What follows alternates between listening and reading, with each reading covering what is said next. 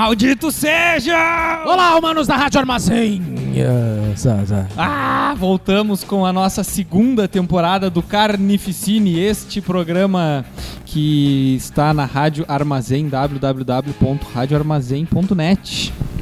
É um programa ofertado, dado de coração, com o apoio e patrocínio do Bar Gárgula. Este lugar maravilhoso em que nos encontramos. Nos encontramos fechados temporariamente. Uta!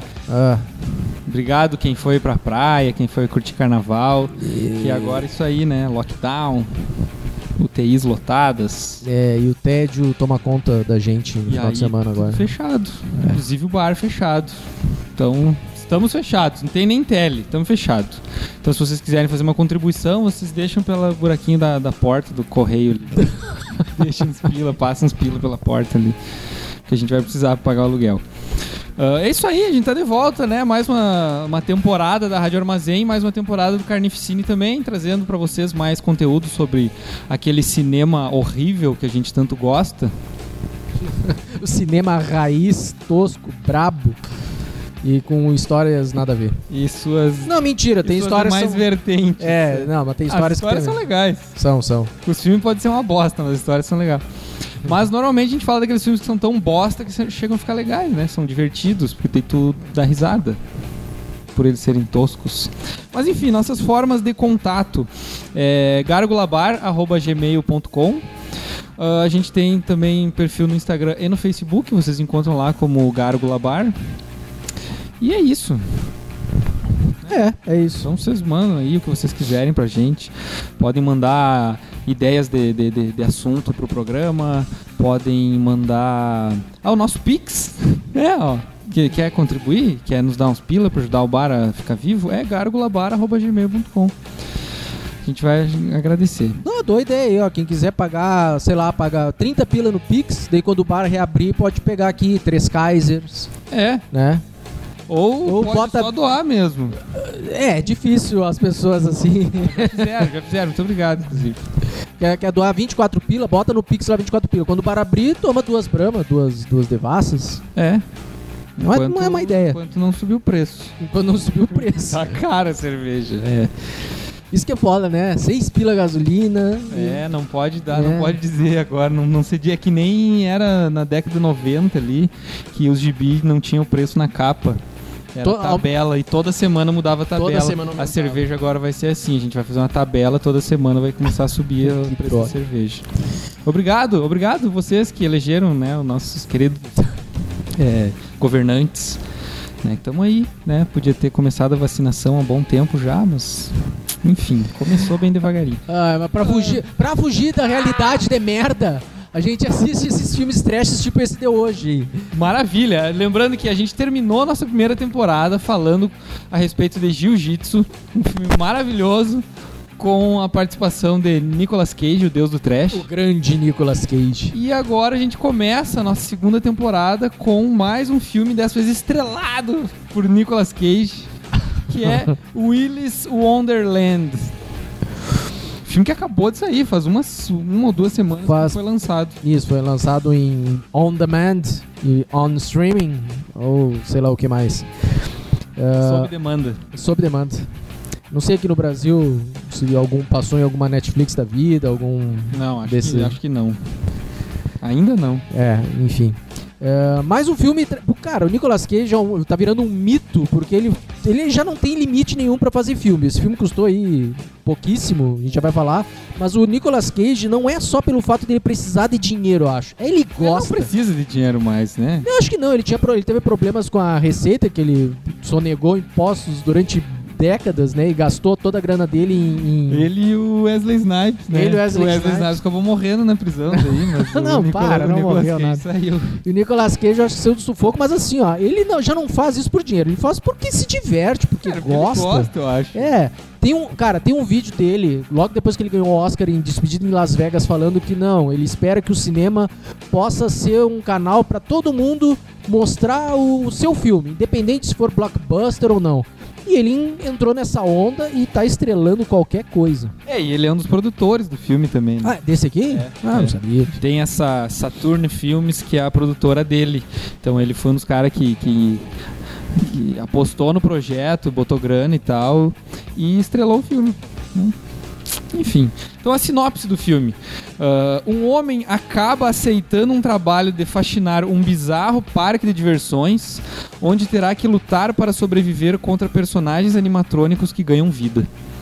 E é isso, o filme é isso. O filme não tem reviravoltas, não tem, é isso. É uma, não, tem, acho que tem uma reviravolta explicando o que é o que se trata, né? É 1h28, assim, sem muita ação, mas de vez em quando dá uns lapsos assim no personagem de violência e tal, mas não supre aquela vontade de a gente ver um filme onde o Nicolas Cage briga com bonecos mecatrônicos. Né? É, tipo, até tem, ele mata uns 6 bichos, né? Ele os todos, briga, eu acho. Briga com todos os bichos, então, tipo, até tem, mas já dá pra dar um veredito final, assim, o filme não é grande coisa.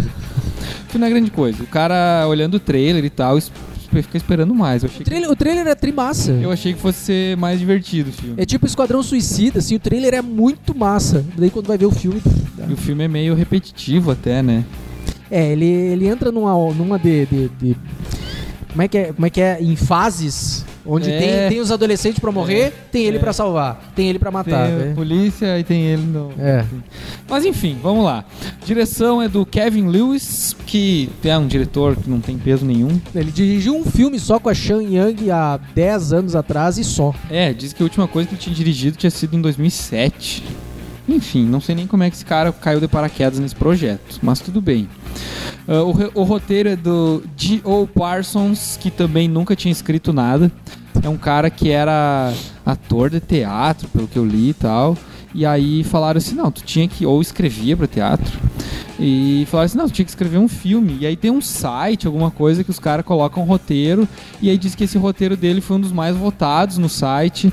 E acabou chamando atenção e foi produzido, sim. E o nome original era Willy's... o nome dele é Willy. Não, então era Willy's Wonderland. E aí mudou pra Willy's Wonderland. Wally. Com A, será? É. Pra não dar relação com o Oli, onde está o Oli. Talvez.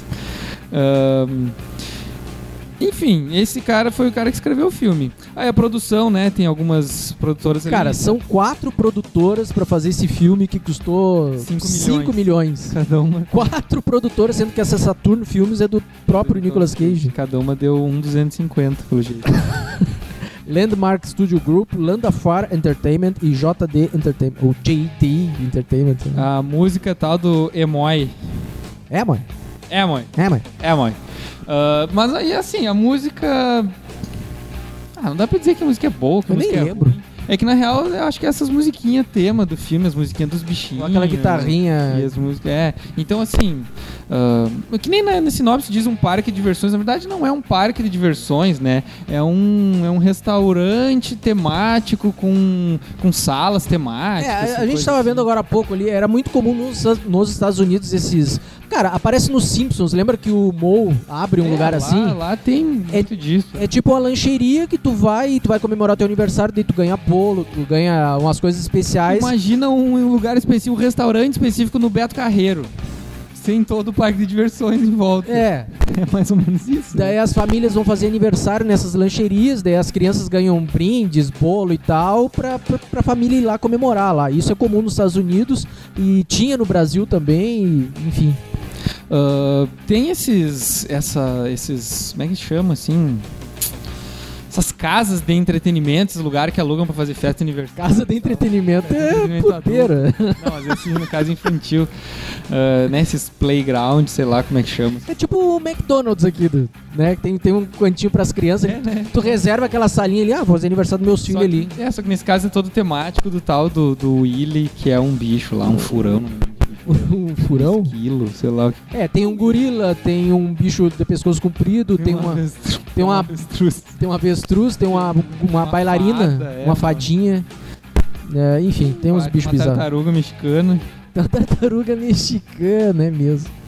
O jacaré? Tem, é verdade. O jacaré é legal.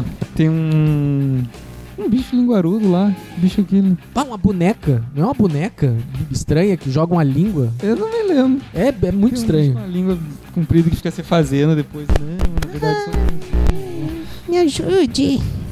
Elenco, vamos lá, elenco. Nicolas Cage, o deus do trash, que ficou conhecido como The Janitor, sei lá, deve ser algo como um zelador, que é um cara que não tem nome, ele não fala nada o filme inteiro. Ele não fala nada. Nem uma palavra. Isso é uma coisa bastante importante de comentar, né? É, exigiu mais da atuação dele, já que ele não fala nada. O Nicolas Cage não fala nenhuma palavra durante o filme inteiro.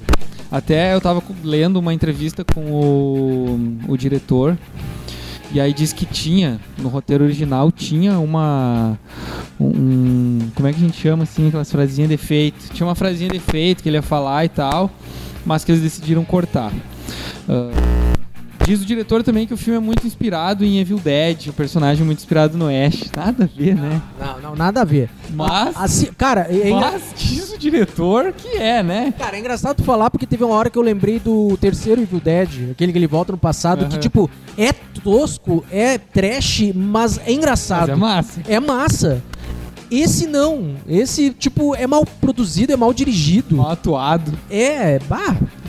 Eu lembrei do Evil Dead 3. É, então, o diretor lá disse que é bastante inspirado nisso. Bastante inspirado nos Evil Dead. O personagem é bastante inspirado no Ash. Só que ele falou isso, que uma frase de efeito, assim, tipo, o personagem não fala nada o filme inteiro. De repente, soltar uma frase de efeito teria que ser alguma coisa muito forte, como o Ash tem os groovy, né? Os negócios, assim, que é bastante importante do personagem. E eles decidiram, então, cortar.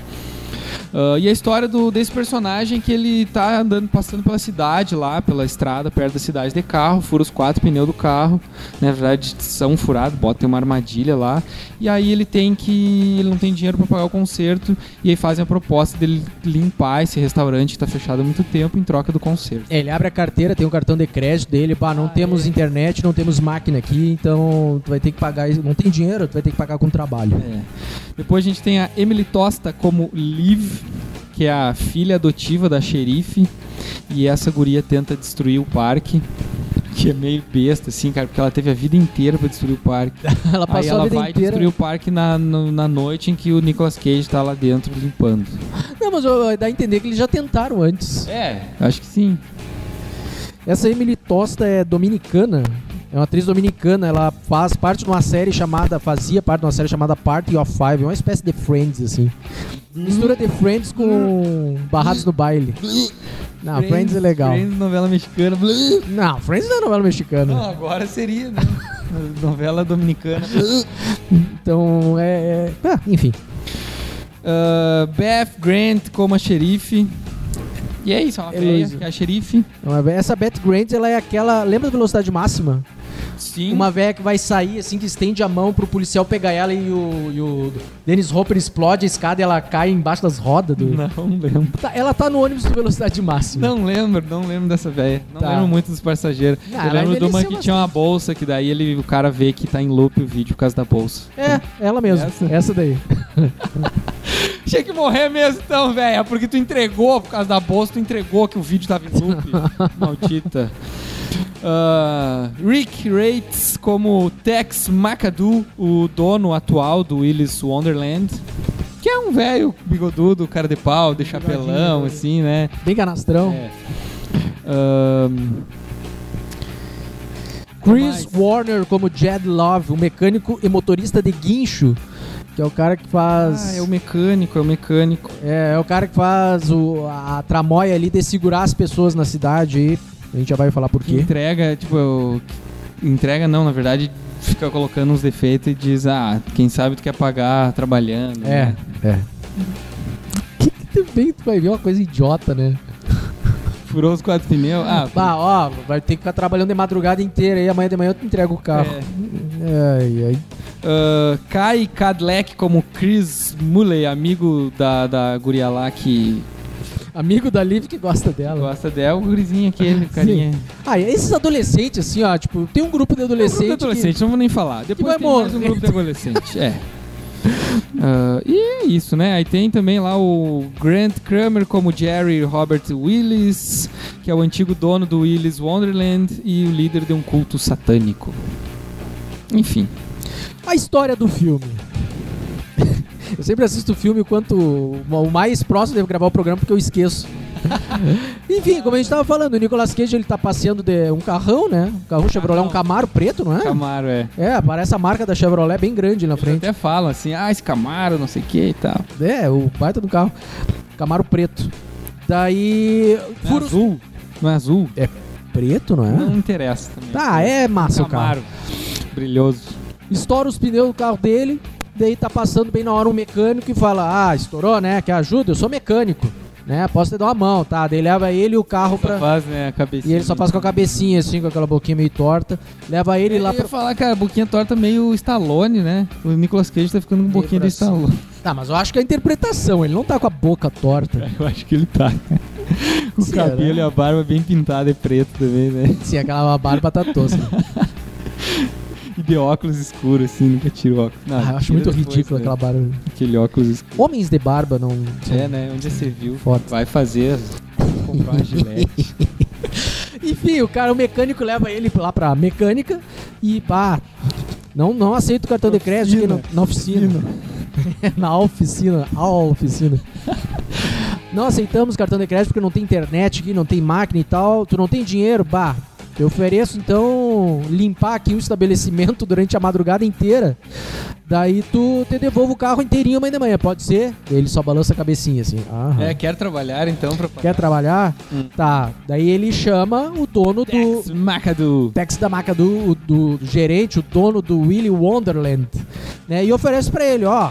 Dá uma limpada aqui, que um dia a gente pretende abrir esse estabelecimento de novo e tal, então vai dando uma limpada aí e amanhã de manhã a gente conversa. Daí ele mostra a camisetinha do Willy's Wonderland. Ah, assim, ele mostra você está contratado. Você faz parte da equipe oficialmente agora.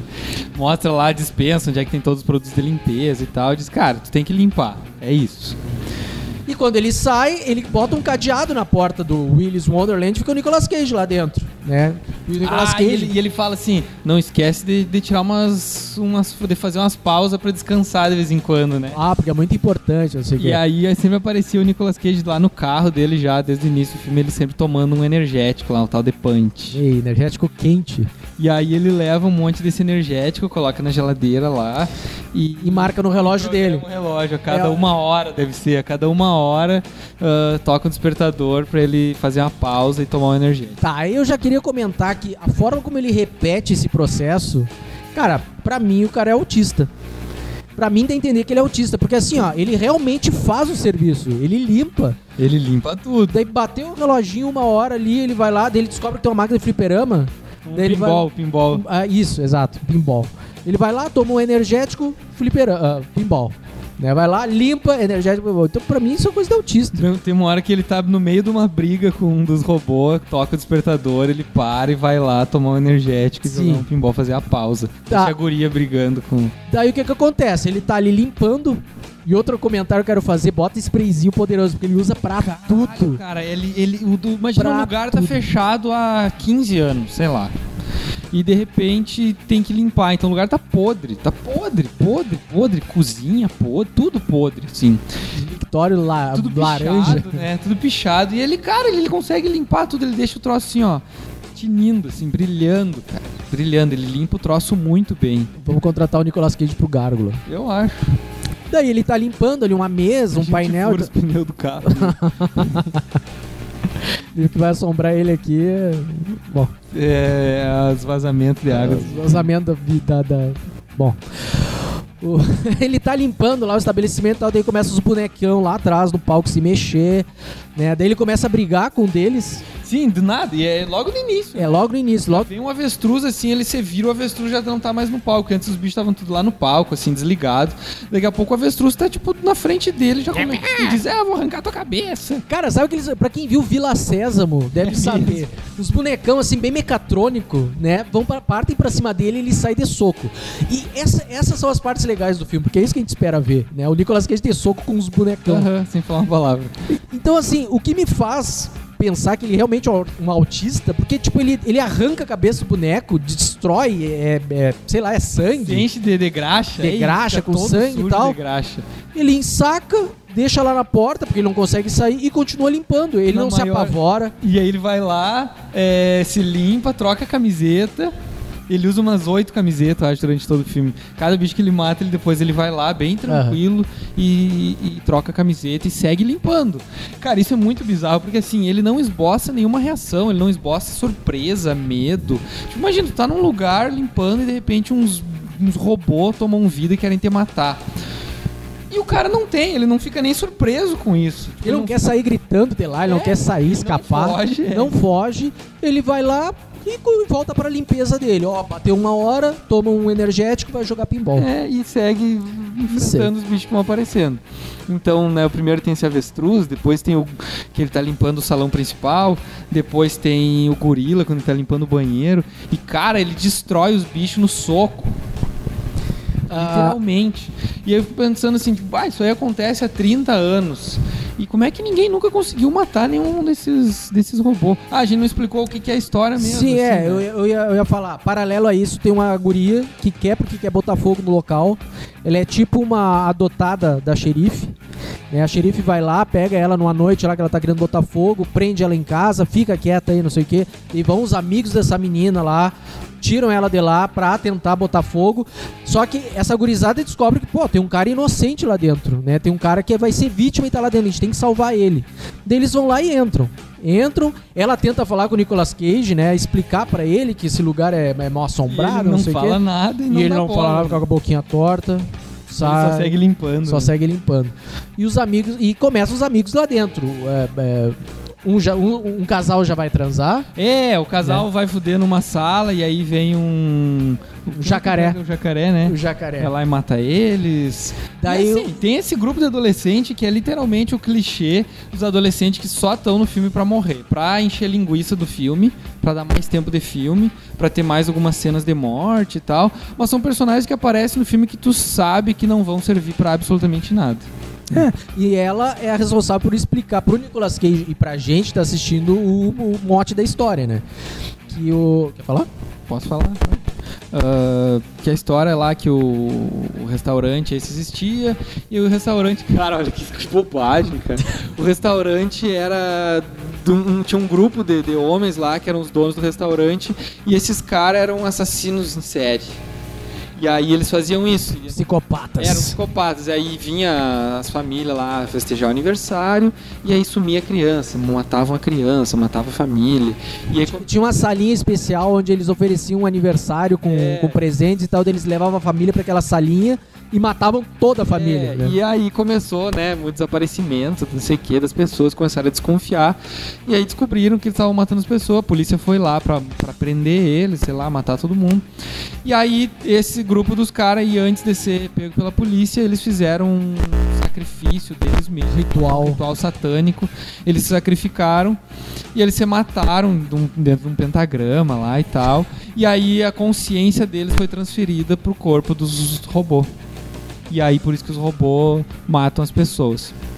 E aí isso segue na cidade ali e tal, esse negócio de furar o pneu dos carros. Daí tem um monte de placa de pessoa desaparecida, coisa assim, porque... As pessoas passam por lá, eles acabam fazendo isso de furar os pneus, dizem que vão pra pagar o conserto do trabalho lá, que é pra fazer um sacrifício pros robôs. Então os robôs querem seguir tendo vítimas, pra não precisar ter vítimas na cidade, eles pegam estranhos que estão passando pela cidade pra trabalhar lá, ficar numa noite lá e aí serem mortos pelos robôs. Daí a gente descobre que essa menina que quer botar fogo no local, ela é sobrevivente de uma família que aconteceu isso, tipo, os pais dela e ela estavam limpando esse lugar aí, os pais dela morreram, né, e ela sobreviveu e a xerife, tipo, putz, o que eu vou fazer? Adotou a guria. Né? Então, mas a guria tá ligada. A guria sabe das trutas, das tramaias. Uma viagem, né? Porque, tipo, ficou vivendo lá com a xerife, mesmo sabendo que tinham matado os pais e tal. Que viagem. Não, mas assim, esse mote da história é legal. Só que ele é mal feito jeito. É mal feito. Cara, é barato demais. E assim, cara, explode o Willy's Wonderland. Explode. Não, vamos trazer comida, pessoas pra esses robôs matarem. Daí vai o Nicolas Cage lá, arranca com uma mão só a cabeça de um deles. Pior, né? Sabe? É o avestruz que ele puxa. O avestruz ele puxa, vai a coluna. A coluna, né? Toda de metal, assim e tal.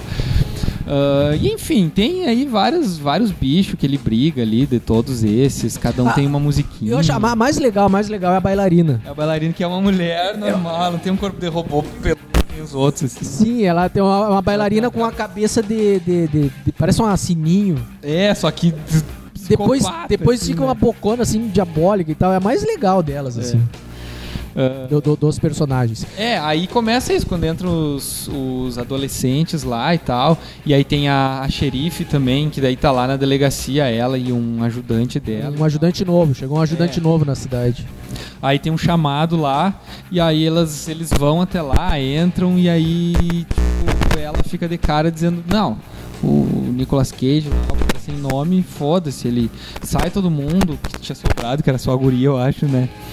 E o cara vai ficar lá porque ele precisa ser o sacrifício. O sacrifício. E tal, e já era. Porque ela não deu um... Imagina se o Nicolas Cage mata os bichos no soco, cara. E ela tem uma escopeta na mão. Podia dar um tiro na perna dele, né? Não, podia dar um tiro em todos os robôs. E tava resolvido. Há 30 anos atrás. Foda, né?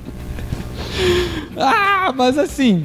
Enfim, essa é a história do filme. Ele mata todo mundo. É, o Nicolas Cage. Não, tá. Ele vai matando um por um. Os adolescentes, acho que a única sobrevive é a guria, essa, que é a filha da xerife. De manhã, chega de manhã o Tex McAdoo e o mecânico carro lá. Ei, dando cavalinho de pau, uma fumaça digital zona tosca, assim, né? Que é as faísquinhas dos robôs, quando ele tá arrebentando, umas faísquinhas digital, assim, muito tosca. Aí eles chegam lá e eles entram no restaurante, veem que tá sem o cadeado que ele tinha colocado e tal, eles entram e tá tudo limpinho, assim, tudo limpinho. Isso é massa, o cara, motherfucker, tudo limpo. E a pilha de corpo de robô, assim, né? E ele fica brabo, tipo, cara, que bom, nos livrou da maldição dos robôs e ainda limpou o restaurante, vamos poder abrir agora, né? Mas não fica de cara. Aí eles, sei lá, vão embora e aí... O Nicolas Cage sai, né? Pega o carro dele, não fala nada. É a filha da xerife, a guriazinha, ela simplesmente entra no carro, vou ir com esse estranho aqui embora. E ele sai, você manda. E olha que sobrou uma lata, um saco de lata de energético ainda. Ele tomou energético a noite inteira. Ele bate num dos bichos, o último bicho ele bate com um saco. Ele enche uma sacola de latinha de energético, fica batendo no bicho com a sacola de energético, mas não estoura. Ele quebra um cabo de rodo ao meio e enrola com fita pra ficar duplo, assim. E um saco de lata e espanca o Willy, que é o principal, né? O pescoçudo, ele espanca até destruir. Ele sai, entra no carro dele com as latas e vai embora. Só que tem uma sobrevivente. A fadinha, a sininho ali, diabólica. Né? Ela sobrevive. Daí quando tá o... Como o Tex McAdoo e o mecânico. O Tex McAdoo estão no carro ali e tal. Ela bota uma bomba, né? Era a gasolina que a gurizada ia botar fogo no lugar. Ela encharca o carro dele de gasolina e aí acende um negócio, um isqueiro. Um isqueiro que tinha caído lá e tal. E aí explode o carro com os dois dentro e ela... Explode uma explosão digital bem tosca.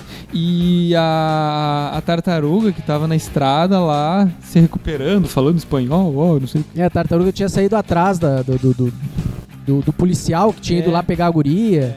A gente nem falou, mas também... Não interessa muito, E aí eles atropelam também e aí matam o último dos robôs, que era a tartaruga essa. Algumas coisas que tem, assim, né, pelo filme. Assim, uma coisa que dá pra... Eu queria comentar que toda hora que a guriazinha, a filha do xerife aí, ela vê que os amigos dela morreram, I'm sorry, e sai.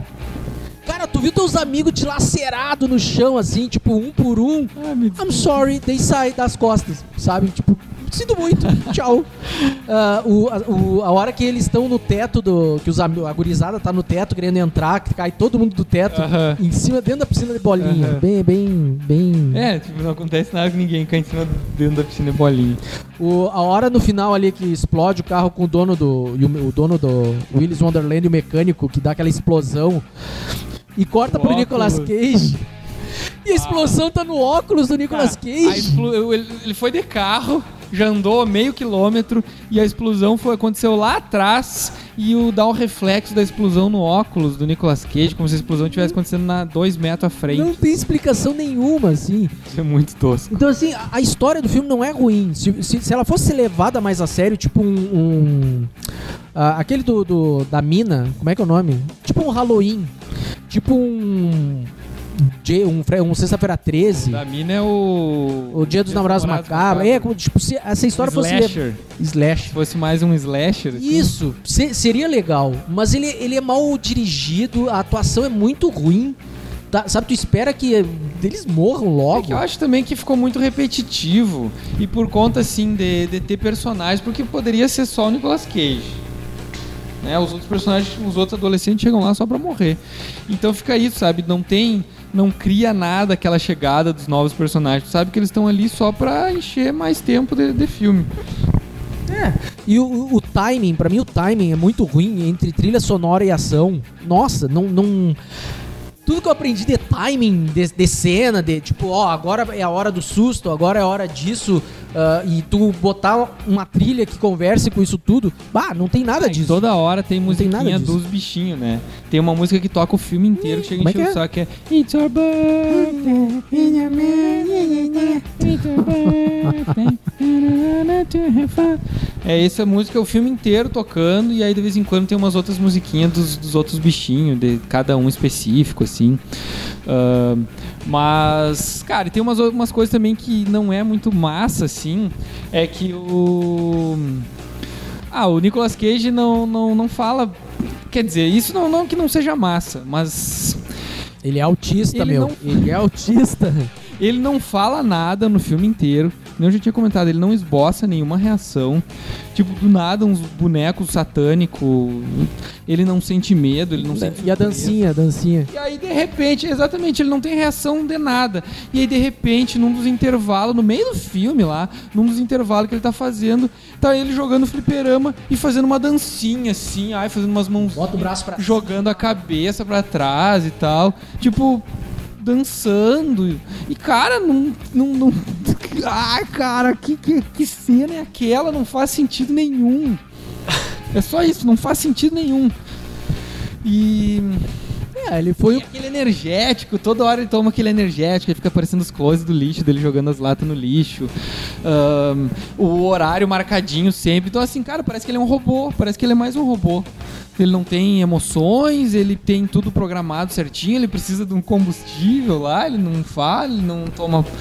Será que ele é um robô? A hora que ele toma uma bicada, que é do primeiro bicho, né? Ele toma do avestruz lá, ele toma uma bicada na cara, daí quando ele vai arrumar, ele coloca um pedaço de silver tape na cara, assim, né? Tipo, não tem band-aid, ele bota um silver tape na cara, assim. Cara, eu não sei, assim. Se a inspiração dele foi Evil Dead, vai ter que ser muito melhor no segundo. Que é um personagem interessante. Não dá pra dizer que é um personagem interessante. O filme foi mal dirigido. Acho que tem que botar o Sam Raimi pra dirigir o próximo. Isso é uma coisa também. Nessa entrevista lá com o diretor, falaram que eles já têm planos pra uma continuação. E aí ele comentou até que ele queria fazer, quem sabe, alguma coisa meio inspirada em Mad Max 2. Nossa. Imagina agora Nicolas Cage e Mad Max mudo. Velho. O Mel Gibson fala pouco no Mad Max, né? Tipo, além da Cúpula do Trovão, ele fala, acho que umas meia dúzia de palavras. Olha aí, então, ó. Ele disse que é inspirado no Mad Max, quer fazer algo inspirado no Mad Max 2. Que eles já têm planos e que diz que o roteirista já tem alguma coisa em mente também. O cara não tem nada. Parece que o roteirista tem alguma coisa em mente, não tem nada. Não tem nada. Ele vai fazer 2 dias antes de entregar o trabalho. Mas, assim, o filme em geral, cara, eu achei que fosse ser mais divertido o filme, achei que ia ser mais legal. O filme não é bom. Não é bom. Ele é um passatempo, ok, tipo, a gente passar no bar aqui, ok. 1h28, né? É o tempo de filme curto e barato, né? Uma coisa que achei um problema do filme em relação à direção é que, cara, tem muita coisa em plano mega fechado, assim, que parece que é pra não mostrar muita coisa que tá acontecendo, principalmente durante as brigas, pra talvez não mostrar que é mal coreografado ou que é mal feito, não sei, né? Cara, ele tá brigando com os caras vestidos de boneco. Né? E aí tem tempo inteiro em close e o tempo inteiro com lens flare. Tudo tem aquele brilho da lente, da câmera. Tudo, o filme inteiro, cara. O filme inteiro. Tá, eu não posso falar. Eu acho legal o efeito. Mas é que é o filme inteiro, cara. É. Isso incomoda. Tipo, eu acho legal também, mas é o filme inteiro isso. E o diretor disse que isso foi tudo feito no set. Não foi feito digital. Mas é muito digital aquilo, assim. Pelo menos parece ser muito digital. Que nem os... As faíscas, que nem todos... As faísquinhas são digital, com certeza. Cara, mas é que tem lens flare o tempo inteiro. Cara, se olhar o trailer, tu vai ver todas as cenas, tem um monte de lens flare. Lens flare, pra quem não sabe, é quando aquela bate que ele foca aquela luz na lente, assim. Eu falei, aquele brilho que dá na aquele lente. Aquele brilho que dá. Um que gosta bastante de lens flare é o JJ Abrams. É, se tu tira uma foto apontando pro sol, assim, mais ou menos, vai dar uns brilhos muito loucos. E que o JJ Abrams vai fazer um reboot do Superman? Não. Vai ser reboot do Superman. Reboot. Eles não sabem se vai ter o Henry Cavill ainda ou vão pegar um outro. E agora já estão fazendo campanha pra botar o... Mas o Henry Cavill tinha até se aposentado do Superman, né? Não. Depois ele voltou, mas ele tinha. Não, ele disse que tá aí. Ele disse que tá aí, é só chamar ele, né? Vai ver, ele não gostou de fazer The Witcher. Ele, não, o Superman dá mais. Ele voltasse assim. Não, mas The Witcher vai ter segunda temporada, fez sucesso The Witcher. Eu vi alguma fugindo do assunto. Eu vi que o J.D. Abrams também tava metido em alguma continuação de alguma coisa interessante, assim. Agora eu esqueci o que era. Mas era algum filme que tinha sido já faz um tempo, que era massa, e aí agora anunciaram, tipo, uma continuação do filme e tal. Não interessa, sei. Não vou lembrar, não faz diferença. Tem o Nicolas Cage? Se não tem o Nicolas Cage, não importa. O que mais do filme? Que mais? Que os 5 milhões custou o filme, acho que 3 foi pro bolso do Nicolas Cage. Talvez. Porque os outros atores, né, são tipo uns atores meio nada a ver, assim, ninguém se importa. Não, temos mais um tempo aqui. Pra quem não tem Netflix, tem um seriado bem interessante. Um seriado não, um documentário. Como é que é? Um documentário seriado do Nicolas Cage sobre o palavrão, a história do palavrão. A história do palavrão no Netflix, né? É. Ali ele tá bem. Ali tá sendo ele louco, controlado um pouco, assim. Que ele é o apresentador, né? Ele é o host, chamam, né? É bem interessante, assim, a história do palavrão. Eu achei que fosse um só, mas são vários episódios de 30, 40 minutos. É uma série. Sobre o motherfucker, sobre o son of a bitch, sobre o fuck. Trimassa. Qual é o outro? Enfim, assistam lá que é interessante. Palavrão faz parte da cultura popular. Eu esqueci o que mais eu ia falar. Então acho que é isso aí, né? Acho que é. Cara, Nicolas Cage, louco, depois de velho, fazendo qualquer filme que ele... uma coisa assim é que ele é muito fã de filmes de terror mudo.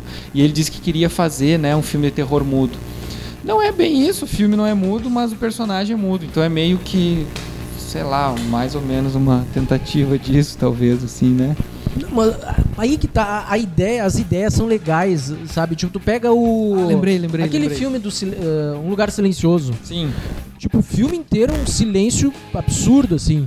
E é um baita filme, dentro desse mote, assim. Se o cara fizesse um filme de terror com pessoas mudas, seria interessante. Tem um filme... não vou lembrar, cara. Tem um filme russo, antigo. Uma guria que trabalha no teatro, ela faz parte da produção técnica, ela é muda. E ela vê um assassinato, um estupro e um assassinato no palco ali, os caras filmaram e tal, daí ela tá dentro desse teatro fugindo dessas pessoas e ela é muda. Ela não pode ligar pra ninguém, ela não pode gritar pro socorro. Cara, o filme é muito massa. E a guria é muda, sabe? Então... Tem um, acho que é Rush, o nome que é louco, é surda. Será que ela é surda, muda? Não lembro, eu vi o filme. Não lembro se ela é muda. Geralmente quando a pessoa é surda, ela vai perdendo a voz com o tempo. Mas aí é isso, ela não escuta, entra um assassino na casa dela e tal. Mas eu lembrei uma coisa que eu ia falar. Esse filme, quando ele foi anunciado, assim, todo mundo começou a comparar com o Five Nights at Freddy's, que é uma série de jogos que tem exatamente essa mesma história. Tu tá lá num desses restaurantes temáticos e os bonecos animatrônicos começam a tentar te matar. É exatamente a mesma história, assim. E inclusive tinha sido anunciado um filme do Five Nights at Freddy's que não saiu, não sei nem se segue em produção ou o quê, mas já teve várias coisas que foram faladas do filme, mas nunca foi pra frente. E tem o... como é que é o nome, cara? Tem um nome, Banana Splits. Banana Splits, que é um outro filme que tem, que é também parecida a história. Os bichos animatrônicos, tipo Vila Sésamo, assim, que começam a matar as pessoas. Então, tipo, é uma coisa que já também já é clichê. Os bonecos animatrônicos assassinos de festinha de criança que começam a enlouquecer. O que estão produzindo não são bonecos animatrônicos na história do filme, mas o que estão produzindo é um reboot dos Gremlins. Cara, vi Gremlins ontem. O primeiro ou o segundo? Ah, o primeiro. Ah, eu lembro pouquíssimo desses dois aí. Eu não quase nada, trimassa. É, eles estão fazendo um reboot agora, tudo digitalzinho agora, os Gremlins. Ah, não, cara, é coisa mais massa, eu acho, porque é um monte de boneco, cara, e eles aproveitaram tão bem aqueles bonecos, porque, tipo, fica cenas e cenas, minutos e minutos mostrando os bonecos fazendo qualquer coisa, assim. Tem uma cena que é no bar, os bonecos fazendo qualquer coisa, depois aparece um andando de bicicleta, tipo, eles, tem como fazer um boneco desse andando de bicicleta? Tem. Ah, então bota 30 segundos de filme ele andando de bicicleta. Sabe como? Então eles aproveitaram bem esses bonecos, assim. Anos 80. Digital agora? Pá, não. Ah, deve ser, sei lá. Tem uma série animada mostrando a origem do... Como é que é? O Mogo? Gizmo. É Gizmo. Mogwai é meio que a raça. Mogwai, isso. Mogwai é a raça. É a origem dos Mogwai. E não sei se é o Gizmo que aparece, mas eles querem... Tipo, trazer de volta essa franquia aí pra lançar o filme futuramente. Era pra sair em breve, mas pelo jeito que tá. Legal. Tomara que seja com o Nicolas Cage. Cara, tem que aproveitar o Nicolas Cage pra outras coisas. Enquanto ele tá vivo. É tipo Conair 2. Pá. Com aquela pancinha ali.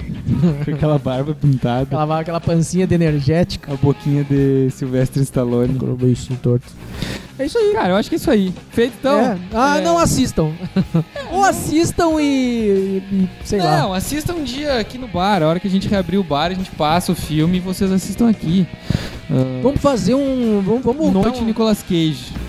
Vamos fazer um Cine Gárgula, voltar com o Cine Gárgula, vamos? Cine Gárgula, Nicolas Cage. Cine Gárgula, Nicolas Cage. Toda semana um filme com o Nicolas Cage. Durante um ano. E a gente vai, inclusive, trazer o Nicolas Cage aqui pra apresentar o filme. Que droga. Ah, e é isso, então. Seguimos com o bar fechado, né? Lockdown no Rio Grande do Sul. Lockdown. Não sabemos. Teoricamente, dia 10 a gente volta, mas não dá nem pra ter essa previsão se volta ou não volta. Não sabemos nem se até dia 10 a gente tem condições também de voltar ou se o bar fecha, emocionais de voltar, já que a vida é uma ladeira abaixo. A vida é uma reta sinuosa. É, e a culpa é das...